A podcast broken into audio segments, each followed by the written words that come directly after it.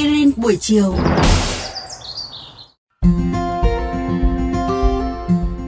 Thân chào quý khán thính giả của chương trình Aspirin buổi chiều. Trần Ai rất vui khi được gặp lại các bạn vào 15 giờ 55 phút hàng ngày và cùng tìm hiểu những thông tin mới đầy thú vị. Hôm nay, chúng ta sẽ cùng nói về một chủ đề vừa lạ vừa quen nhé.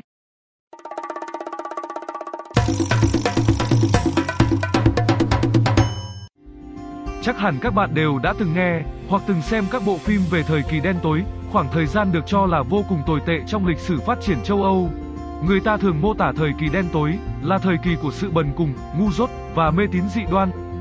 Tuy nhiên, theo các nhà sử học hay các học giả, những người thậm chí còn không sử dụng thời kỳ đen tối làm tên cho giai đoạn lịch sử này, thì cuộc sống của người châu Âu lúc bấy giờ cũng khá bình thường.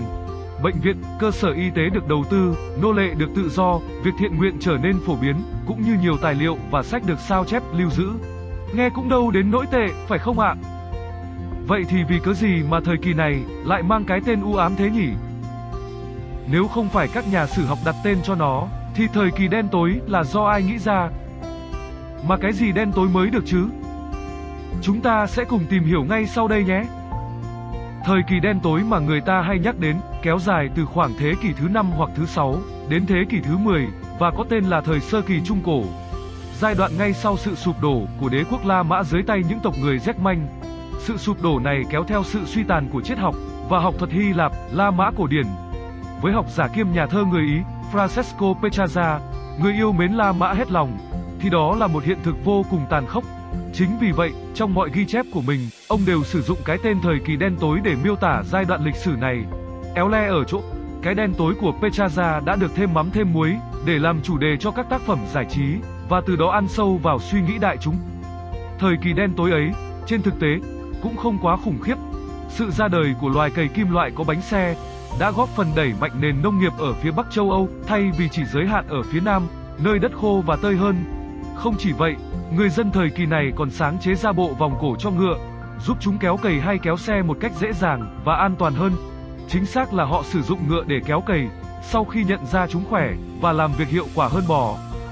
Một đặc điểm khác mà ta hay được nghe về thời kỳ này là sự nở rộ của cơ đốc giáo và sự lớn mạnh của nhà thờ. Thế nhưng, thay vì những cuộc săn phù thủy tàn bạo liên miên, thì nhà thờ đã phát triển hệ thống chăm sóc y tế cũng như khuyến khích việc thiện nguyện.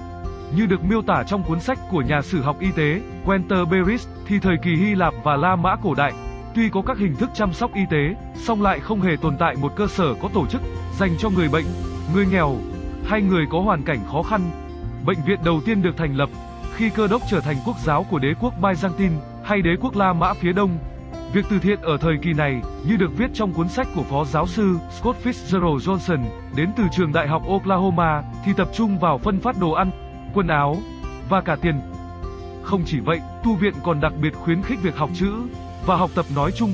Quan điểm này được thể hiện rõ ràng trong câu nói nổi tiếng, lười biếng là kẻ thù của tâm hồn, của thầy tu Benedictine, xứ Nursia. Người quy định các thầy tu cần phải lao động cả thể chất, trí tuệ và tâm linh. Ngoài ra, đến thời trị vì của Salemagne, thuộc triều đại Caroling, quá trình cải tổ giáo dục và bảo tồn các văn tự Latin cổ cũng được phát triển. Thành tựu lớn nhất của Salemagne có lẽ là kiểu chữ Caroling, với các cải tiến về chữ hoa, chữ thường, dấu câu và dấu cách. Đây là một cuộc cách mạng cho việc đọc và viết, giúp các học giả sao lưu sách cũng như các văn bản khác nhanh và dễ dàng hơn.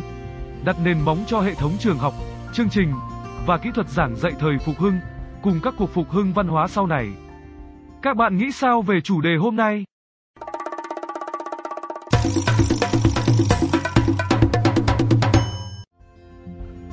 Để nghe thêm hoặc nghe lại các số Aspirin buổi chiều trên các thiết bị di động, thính giả của kênh VOV Giao thông có thể truy cập các ứng dụng Spotify, Apple Podcast trên hệ điều hành iOS, Google Podcast trên hệ điều hành Android, rồi sau đó gõ một trong các cụm từ khóa Aspirin buổi chiều, VOVGT, VOV Giao thông. Xin gửi thư góp ý hay câu hỏi về hòm thư aspirin buổi chiều a.gmail.com hoặc qua fanpage aspirin buổi chiều của chương trình. Rất mong nhận được phản hồi của các bạn. Xin chào và hẹn gặp lại.